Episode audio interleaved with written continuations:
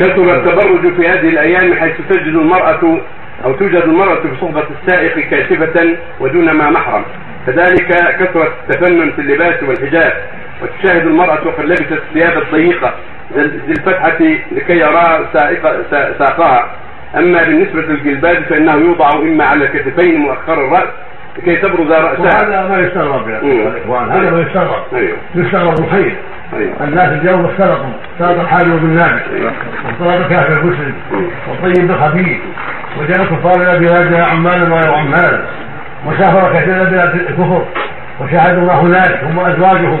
فلهذا نتج عن ذلك هذا التساهل الكثير وضعف الإيمان والجهل الكثير وضعف الدين وكثره الفسق كل هذا من آثار الاختلاط بالكفار وغيرهم والفسقة وغيرهم ومن آثار الجهل وقلة العلم بالدين فلهذا اسفرت المرأة وخالطت الرجال وكشفت عن بعض بدنها كل هذا من من أسباب الخلطة وضعف الدين وقلة البصيرة والشهوه الخارج والمخالطة للفسقة والكفرة ولا حول ولا قوة إلا بالله. فالواجب فالواجب العنايه ليس العجب من هلك كيف هلك ولكن العجب ممن نجا كيف نجا. المهم النجاة. المهم النجاة في كثرة الداء في الأوباء الخطر عظيم. لكن يجب العلاج. يجب على كل مسلم يحذر يحذر العلاج لعله ينجو نعم. لعله جماعته وأهل ينجون والا فخطر كبير وداهم. كلكم يعرف هذا وما حصل من الاختلاط اليوم.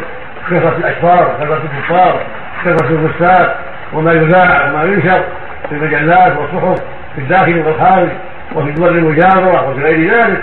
بلاء متراكم وشرور متراكمة.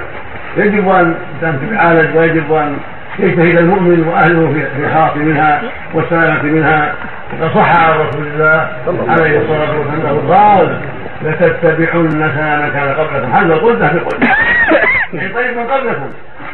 الناس اليوم تبعوا طريق من قبلهم. من اليهود والنصارى والبوذيين والمشركين وغيرهم سلكوا طريقهم.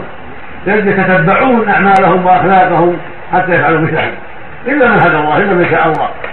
هذه حالة الناس اليوم ومنذ أزمان كثيرة. المسلمون يتشبهون بغيرهم إلا من هداه الله ولا حول ولا قوة إلا بالله. نعم.